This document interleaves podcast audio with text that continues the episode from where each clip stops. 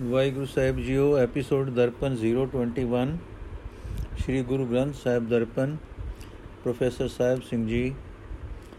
ਅੱਜ ਅਸੀਂ ਅੰਕ 42 ਤੋਂ ਸ਼ੁਰੂ ਕਰਾਂਗੇ।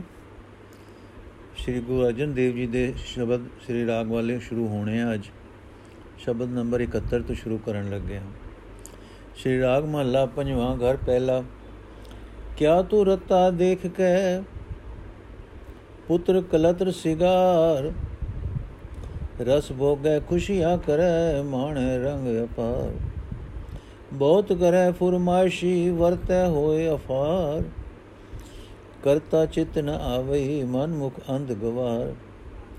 ਮੇਰੇ ਮਨ ਸੁਖ ਦਾਤਾ ਹਰ ਸੋਏ ਗੁਰ ਪ੍ਰਸਾਦੀ ਪਾਈਐ, ਕਰਮ ਪ੍ਰਾਪਤ ਹੋਏ ਰਹਾਓ ਕੱਪੜ ਰੰਗ ਲਪਟਾਇਆ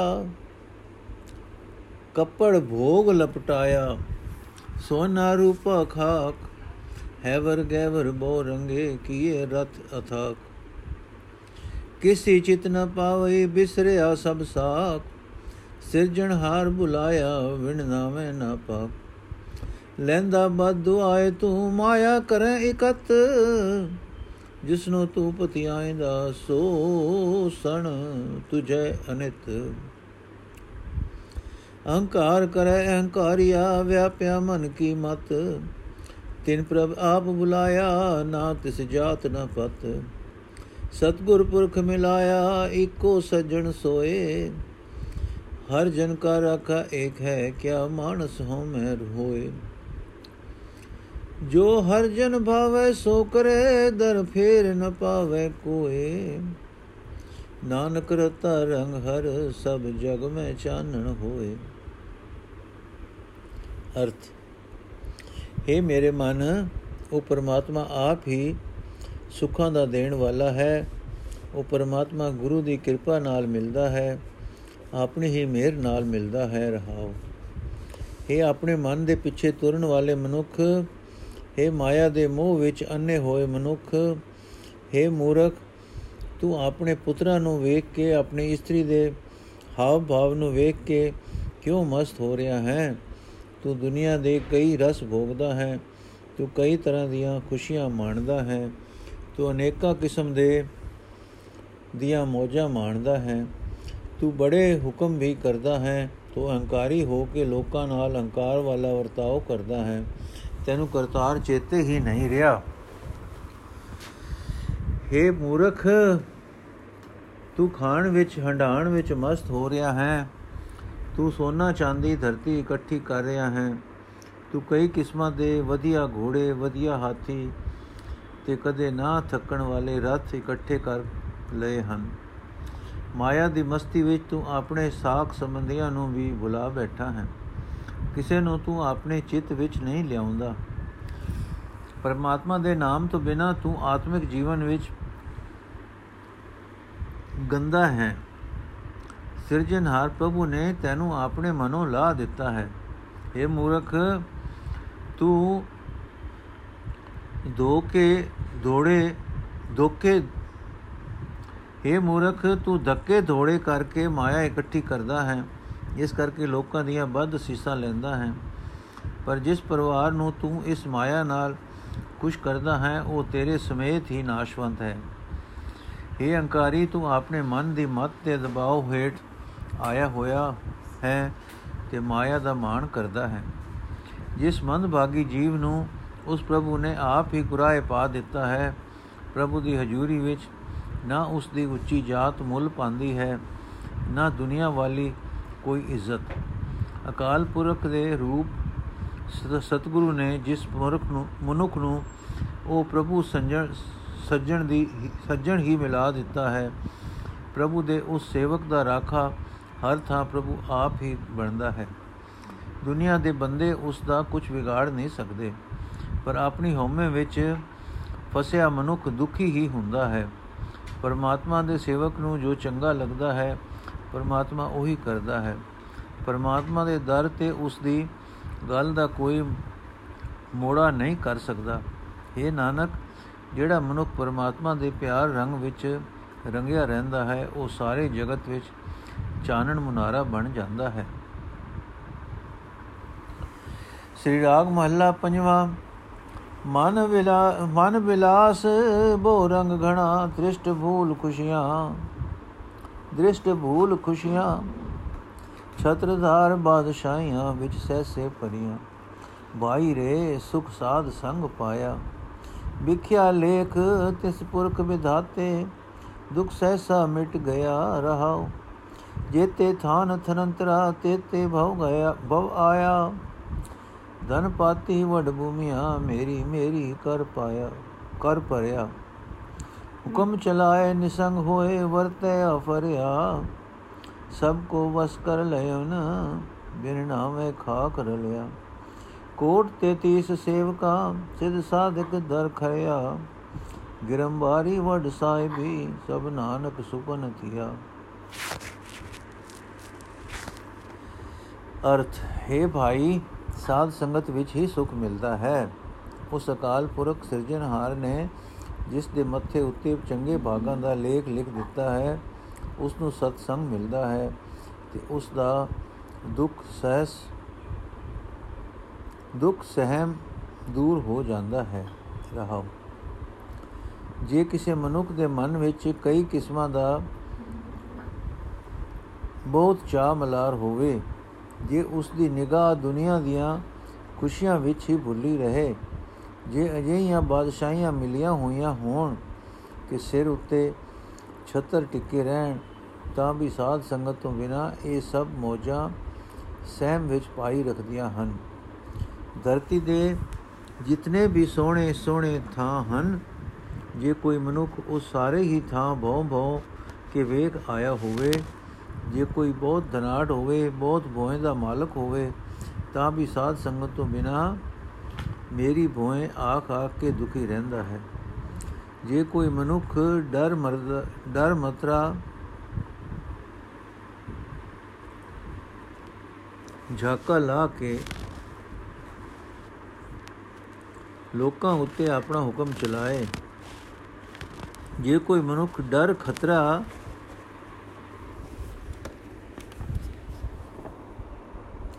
ਝਾਕਾ ਲਾ ਕੇ ਲੋਕਾਂ ਉੱਤੇ ਆਪਣਾ ਹੁਕਮ ਚਲਾਏ, ਲੋਕਾਂ ਨਾਲ ਬੜੀ ਆਕੜ ਵਾਲਾ ਸਲੂਕ ਕਰੇ। ਜੇ ਉਸ ਦੇ ਹਰ ਉਸ ਨੇ ਹਰ ਇੱਕ ਨੂੰ ਆਪਣੇ ਵਸ ਵਿੱਚ ਕਰ ਲਿਆ ਹੋਵੇ, ਤਾਂ ਵੀ ਸਾਧ ਸੰਗਤ ਤੋਂ ਵਾਂਝਿਆ ਰਹਿ ਕੇ ਪਰਮਾਤਮਾ ਦੇ ਨਾਮ ਤੋਂ ਬਿਨਾ ਸੁਖ ਨਹੀਂ ਮਿਲਦਾ ਤੇ ਆਖਰ ਮਿੱਟੀ ਵਿੱਚ ਰਲ ਜਾਂਦਾ ਹੈ।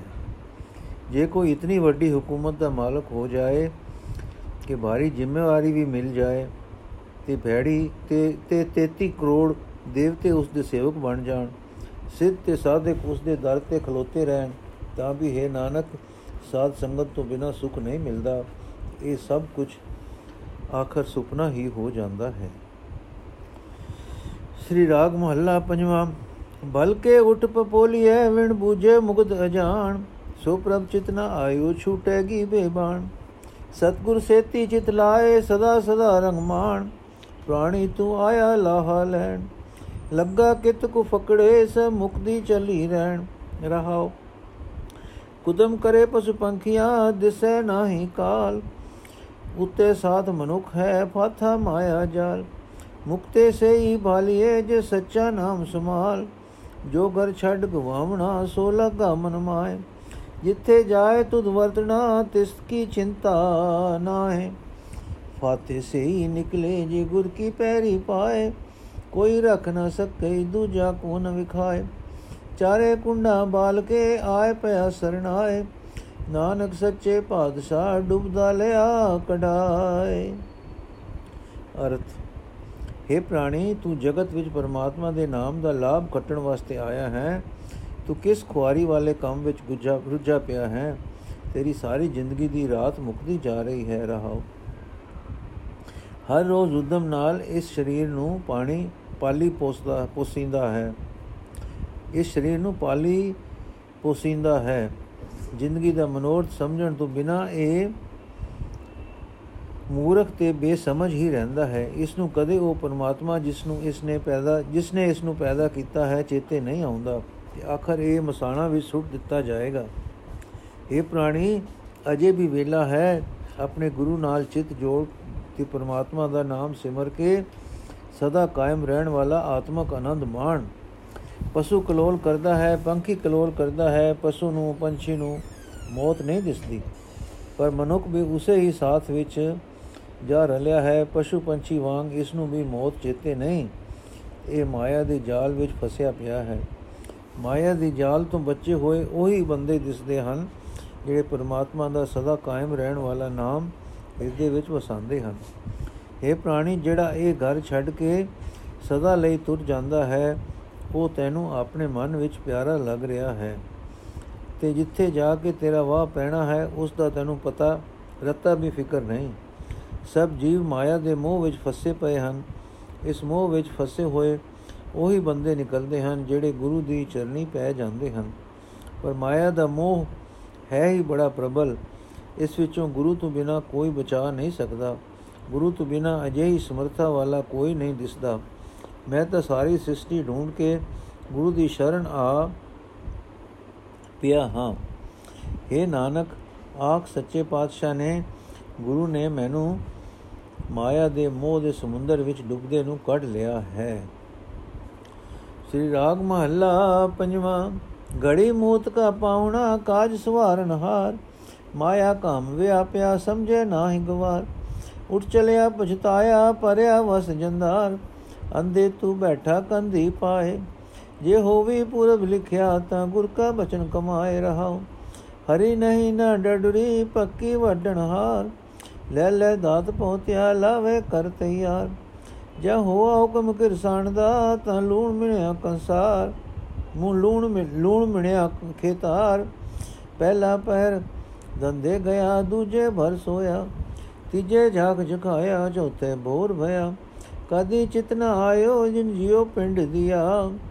ਸਾਧ ਸੰਗਤ ਕੋ ਵਾਰਿਆ, ਜਿਉ ਕੀਆ ਕੁਰਬਾਨ। ਜਿਸ ਤੇ ਸੋ ਜੀ ਮਨ ਪਈ, ਮਿਲਿਆ ਪੁਰਖ ਸੁਜਾਨ।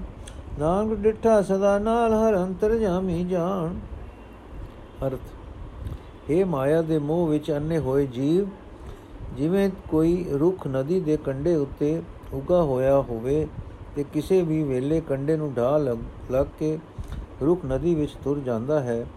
ਤਿਵੇਂ ਤੂੰ ਮੌਤ ਦੇ ਨਦੀ ਦੇ ਕੰਢੇ ਉੱਤੇ ਬੈਠਾ ਹੋਇਆ ਹੈ ਤੇ ਪਤਾ ਨਹੀਂ ਕਿਹੜੇ ਵੇਲੇ ਤੇਰੀ ਮੌਤ ਆ ਜਾਏ।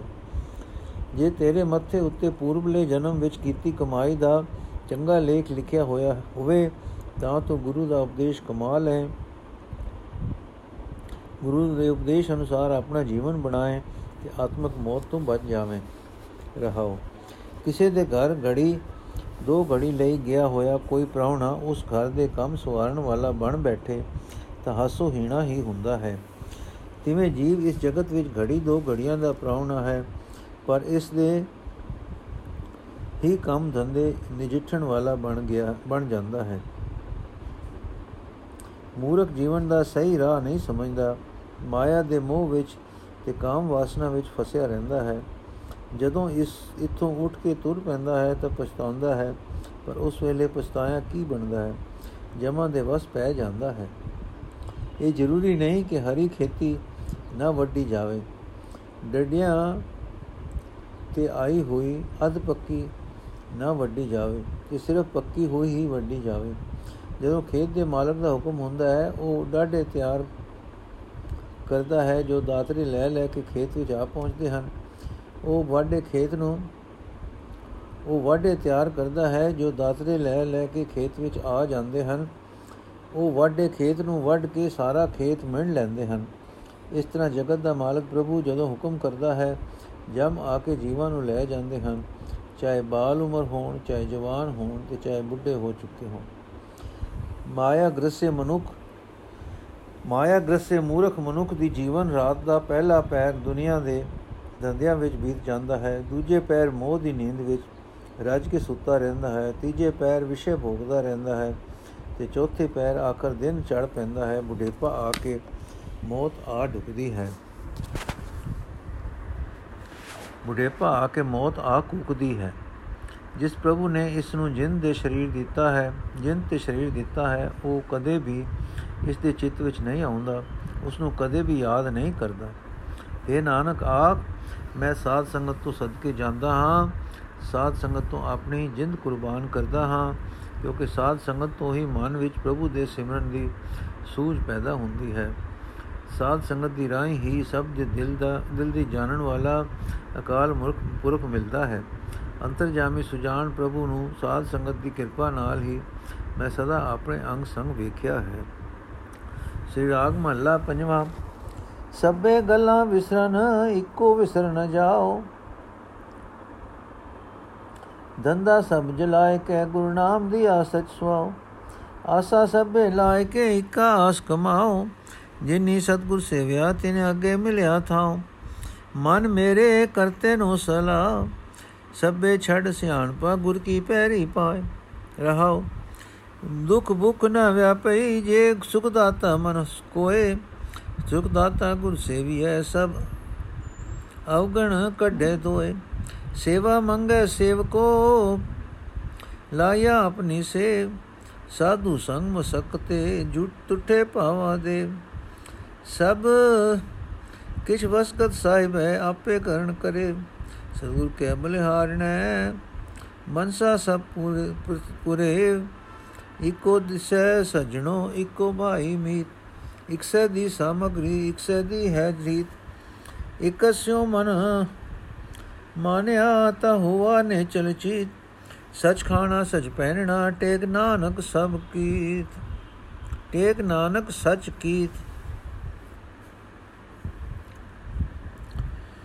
ਅਰਥ, ਹੈ ਮੇਰੇ ਮਨ, ਕਰਤਾਰ ਦੀ ਸਿਫਤ ਸਲਾਹ ਕਰ, ਪਰ ਇਹ ਸਿਫਤ ਸਲਾਹ ਦੀ ਦਾਤ ਗੁਰੂ ਪਾਸੋਂ ਮਿਲਦੀ ਹੈ। ਸੋ ਤੂੰ ਸਾਰੀਆਂ ਚਤੁਰਾਈਆਂ ਛੱਡ ਕੇ ਗੁਰੂ ਦੇ ਚਰਨਾਂ ਤੇ ਢਹਿ ਪੋ ਰਹਾਓ। ਮੇਰੀ ਤਾਂ ਸਦਾ ਇਹੀ ਅਰਦਾਸ ਹੈ ਕਿ ਹੋਰ ਸਾਰੀਆਂ ਗੱਲਾਂ ਬੇਸ਼ੱਕ ਭੁੱਲ ਜਾਣ, ਪਰ ਇੱਕ ਪਰਮਾਤਮਾ ਦਾ ਨਾਮ ਮੈਨੂੰ ਕਦੇ ਨਾ ਭੁੱਲੇ। ਗੁਰੂ ਨੇ ਦੁਨੀਆ ਦੇ ਧੰਨਿਆਂ ਦਾ ਮੇਰਾ ਸਾਰਾ ਮੋਹ ਸਾੜ ਕੇ ਮੈਨੂੰ ਪ੍ਰਭੂ ਦਾ ਨਾਮ ਦਿੱਤਾ ਹੈ। ਇਹ ਸਦਾ ਥਿਰ ਨਾਮ ਹੀ ਹੁਣ ਮੇਰਾ ਜੀਵਨ ਮਨੋਰਥ ਹੈ। ਮੈਂ ਦੁਨੀਆ ਦੀਆਂ ਸਾਰੀਆਂ ਆਸਾਂ ਵਿੱਚ ਆਸਾਂ ਮਨ ਵਿੱਚੋਂ ਦੂਰ ਕਰਕੇ ਇੱਕ ਪਰਮਾਤਮਾ ਦੀ ਆਸ ਆਪਣੇ ਅੰਦਰ ਪੱਕੀ ਕਰਦਾ ਹਾਂ। ਇਹਨਾਂ ਬੰਦ, ਜਿਨ੍ਹਾਂ ਬੰਦਿਆਂ ਨੇ ਸਤਿਗੁਰ ਦਾ ਆਸਰਾ ਲਿਆ ਹੈ, ਉਹਨਾਂ ਨੂੰ ਪਰਲੋਕ ਵਿੱਚ, ਪ੍ਰਭੂ ਦੀ ਦਰਗਾਹ ਵਿੱਚ ਆਦਰ ਮਿਲਦਾ ਹੈ। ਜੇ ਸੁੱਖਾਂ ਦਾ ਦੇਣ ਵਾਲਾ ਪਰਮਾਤਮਾ ਮਨ ਵਿੱਚ ਵਸ ਪਵੇ, ਤਾਂ ਨਾ ਦੁਨੀਆ ਦੇ ਦੁੱਖ ਜ਼ੋਰ ਪਾ ਸਕਦੇ ਹਨ, ਨਾ ਮਾਇਆ ਦੀ ਤ੍ਰਿਸ਼ਨਾ ਜ਼ੋਰ ਪਾ ਸਕਦੀ ਹੈ। ਜਦੋਂ ਹਿਰਦੇ ਵਿੱਚ ਉਹ ਸਦਾ ਸਥਿਰ ਰਹਿਣ ਵਾਲਾ ਪਰਮਾਤਮਾ ਵਸਦਾ ਹੋਵੇ ਤਾਂ ਕਿਸੇ ਵੀ ਕੰਮ ਵਿੱਚ ਲੱਗੀਏ, ਆਤਮਿਕ ਜੀਵਨ ਕਮਜ਼ੋਰ ਨਹੀਂ ਹੁੰਦਾ।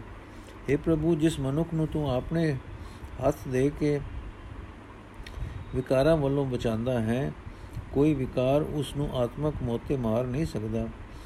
हे ਭਾਈ, ਆਤਮਕ ਆਨੰਦ ਦੇਣ ਵਾਲੇ ਸਤਿਗੁਰ ਦੀ ਸ਼ਰਨ ਲੈਣੀ ਚਾਹੀਦੀ ਹੈ। ਸਤਿਗੁਰ ਵੱਲੋਂ, ਸਤਿਗੁਰ ਮਨ ਵਿੱਚੋਂ ਸਾਰੇ ਔਗਣ ਧੋ ਕੇ ਕੱਢ ਦਿੰਦਾ ਹੈ। हे ਪ੍ਰਕਾਸ਼ ਸਰੂਪ ਪ੍ਰਭੂ ਮੈਂ ਸੇਵਕ ਤੇਰੇ ਪਾਸੋਂ ਉਹਨਾਂ ਜੀਵ ਇਸਤਰੀਆਂ ਦੀ ਸੇਵਾ ਦਾ ਦਾਨ ਮੰਗਦਾ ਹਾਂ ਜਿਨ੍ਹਾਂ ਨੂੰ ਤੂੰ ਆਪਣੀ ਸੇਵਾ ਵਿੱਚ ਲਾਇਆ ਹੋਇਆ ਹੈ हे ਪ੍ਰਭੂ ਜੇ ਤੂੰ ਹੀ ਮਿਹਰ ਕਰੇ ਤਾਂ ਮੈਨੂੰ ਸਾਧ ਸੰਗਤ ਦੀ ਪ੍ਰਾਪਤੀ ਹੋਵੇ ਤੇ ਸੇਵਾ ਦੀ ਦਾਤ ਮਿਲੇ हे ਭਾਈ ਹਰ ਇੱਕ ਦਾਤ ਮਾਲਕ ਦੇ ਆਪਣੇ ਇਖਤਿਆਰ ਵਿੱਚ ਹੈ ਉਹ ਆਪ ਹੀ ਸਭ ਕੁਝ ਕਰਨ ਕਾਰਨ ਜੋਗਾ ਹੈ ਮੈਂ ਆਪਣੇ ਸਤਿਗੁਰੂ ਤੋਂ ਸਦਕੇ ਜਾਂਦਾ ਹਾਂ ਸਤਿਗੁਰ ਮੇਰੀਆਂ ਸਾਰੀਆਂ ਲੋੜਾਂ ਪੂਰੀਆਂ ਕਰਨ ਵਾਲਾ ਹੈ। ਇਹ ਭਾਈ, ਜਗਤ ਵਿੱਚ ਇੱਕ ਪਰਮਾਤਮਾ ਦੀ ਅਸਲ ਸੱਜਣ, ਇੱਕ ਪਰਮਾਤਮਾ ਹੀ ਅਸਲ ਸੱਜਣ ਦਿਸਦਾ ਹੈ। ਉਹ ਇੱਕ ਅਸਲੀ ਬਰਾ ਤੇ ਮਿੱਤਰ ਹੈ। ਦੁਨੀਆ ਦਾ ਸਾਰਾ ਧਨ ਪਦਾਰਥ ਉਸ ਇੱਕ ਪਰਮਾਤਮਾ ਦੇ ਹੀ ਚਿਤ ਦੁਨੀਆ ਦਾ ਸਾਰਾ ਧਨ ਪਦਾਰਥ ਉਸ ਇੱਕ ਪਰਮਾਤਮਾ ਦਾ ਹੀ ਦਿੱਤਾ ਹੋਇਆ ਹੈ। ਉਸੇ ਦੀ ਹੀ ਮਰਿਆਦਾ ਜਗਤ ਵਿੱਚ ਚੱਲ ਰਹੀ ਹੈ। हे ਨਾਨਕ, ਜਦੋਂ ਮਨੁੱਖ ਦਾ ਮਨ ਇੱਕ ਪਰਮਾਤਮਾ ਦੀ ਯਾਦ ਵਿੱਚ ਗਿੱਜ ਜਾਂਦਾ ਹੈ, ਤਦੋਂ ਉਸ ਦਾ ਚਿੱਤ ਮਾਇਆ ਵਾਲੇ ਪਾਸੋਂ ਡੋਲਣੇ ਹਟ ਜਾਂਦਾ ਹੈ। ਉਹ ਪਰਮਾਤਮਾ ਦੇ ਸਦਾ ਥਿਰ ਨਾਮ ਨੂੰ ਆਪਣੇ ਆਤਮਾ ਦੀ ਖੁਰਾਕ ਬਣਾ ਲੈਂਦਾ ਹੈ। ਨਾਮ ਨੂੰ ਹੀ ਆਪਣੀ ਆਤਮਕ ਖੁਰਾਕ ਬਣਾਉਂਦਾ ਹੈ ਤੇ ਸਦਾ ਥਿਰ ਨਾਮ ਨੂੰ ਹੀ ਆਪਣਾ ਸਜਨ ਆਪਣਾ ਆਸਰਾ ਬਣਾਉਂਦਾ ਹੈ। ਵਾਹਿਗੁਰੂ ਜੀ ਕਾ ਖਾਲਸਾ, ਵਾਹਿਗੁਰੂ ਜੀ ਕੀ ਫਤਿਹ। ਅੱਜ ਦੇ ਪੰਜ ਸ਼ਬਦ ਸੰਪੂਰਨ ਹੋਏ ਜੀ। ਅਗਲੇ ਸ਼ਬਦ ਅਸੀਂ ਕੱਲ ਤੋਂ ਸ਼ੁਰੂ ਕਰਾਂਗੇ। ਵਾਹਿਗੁਰੂ ਜੀ ਕਾ ਖਾਲਸਾ, ਵਾਹਿਗੁਰੂ ਜੀ ਕੀ ਫਤਿਹ।